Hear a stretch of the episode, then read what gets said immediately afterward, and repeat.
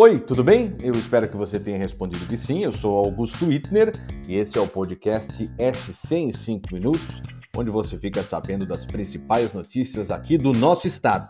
Vamos então aos destaques dessa quinta-feira, 24 de fevereiro de 2022.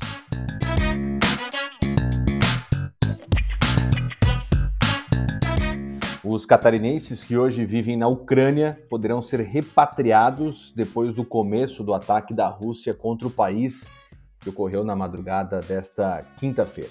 Segundo a Secretaria de Assuntos Internacionais aqui de Santa Catarina, o governo do estado e o Itamaraty estão trabalhando em conjunto para repatriar os cerca de 500 brasileiros que hoje vivem lá na Ucrânia.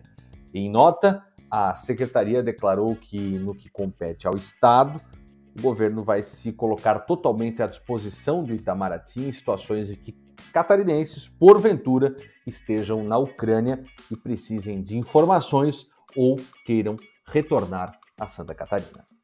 E o nosso estado voltou a registrar queda na taxa de desemprego. O índice passou de 5,3% no terceiro trimestre de 2021 para 4,3% no trimestre encerrado em dezembro e que teve os dados divulgados nesta quinta-feira pelo IBGE. Com isso, Santa Catarina manteve o menor indicador de desemprego em todo o país. Só para que você, ouvinte, tenha ideia, no momento de mais restrições econômicas por causa da pandemia de Covid-19, essa taxa de desemprego em Santa Catarina chegou a 6,9%. No Brasil, no último trimestre do ano passado, esse índice foi de 11,1%, mais do que o dobro do percentual aqui de Santa Catarina. Você se lembra daquela morte de dois jacarés decapitados? Essa história rendeu horrores no ano passado. Pois é, é aconteceu nas proximidades de um shopping em Florianópolis, em novembro de 2021, e segundo a polícia, faz parte de um esquema de caça ilegal. Apesar disso, aí, os detalhes da motivação do crime ainda não foram divulgados. Por exemplo, não sabe-se por que, que se caçavam jacarés. Se era para comer, por exemplo. O caso segue em investigação.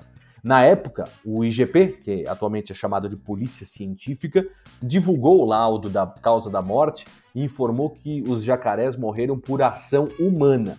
Nessa quinta-feira, a Polícia Civil deflagrou uma operação para coletar provas materiais do crime e uma pessoa foi ouvida e teve os equipamentos apreendidos em uma casa na cidade de Camboriú. A Universidade Regional de Blumenau, FURB, abriu processo administrativo disciplinar contra 33 servidores que não tomaram a vacina da Covid-19. Uma comissão interna vai avaliar cada caso. Dependendo da conclusão, esses profissionais vão poder ser exonerados. A portaria de instauração desses processos foi publicada ainda nessa semana. Como a FURB é uma autarquia municipal, os servidores são concursados e por isso existe a necessidade desse tipo de trâmite burocrático. A vacinação contra o coronavírus é obrigatória para todos os trabalhadores da educação em Santa Catarina desde janeiro. Além disso, Blumenau tem uma lei que obriga os servidores municipais a se imunizarem contra o novo coronavírus. Os professores têm essa exigência desde setembro do ano passado. A Justiça determinou a suspensão de uma lei que proíbe o uso da linguagem neutra nas escolas de Criciúma, no sul do estado. A ação foi ajuizada pelo Ministério Público de Santa Catarina referente a essa lei lá de agosto do ano passado. Na legislação, o texto garante, abre aspas, aos estudantes o direito de aprendizado da língua portuguesa de acordo com as normas e orientações legais de ensino. Só que para o MP, essa lei impõe sanções para quem utilizar palavras que fazem parte da chamada linguagem de gênero neutro ou não binária, como elo, amigui, namorade, por exemplo. Todes, né? É um exemplo comum também.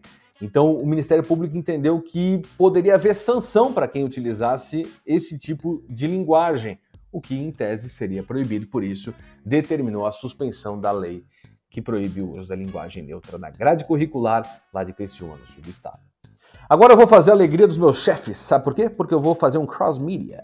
Traduzindo, eu vou convidar você, ouvinte do SC em 5 minutos, a acessar o santa.com.br e conferir lá no blog do Pedro Machado a história de uma blumenauense que foi demitida na pandemia, decidiu abrir um negócio próprio de donuts e hoje já pensa até em franquear a marca de tanto que fez sucesso.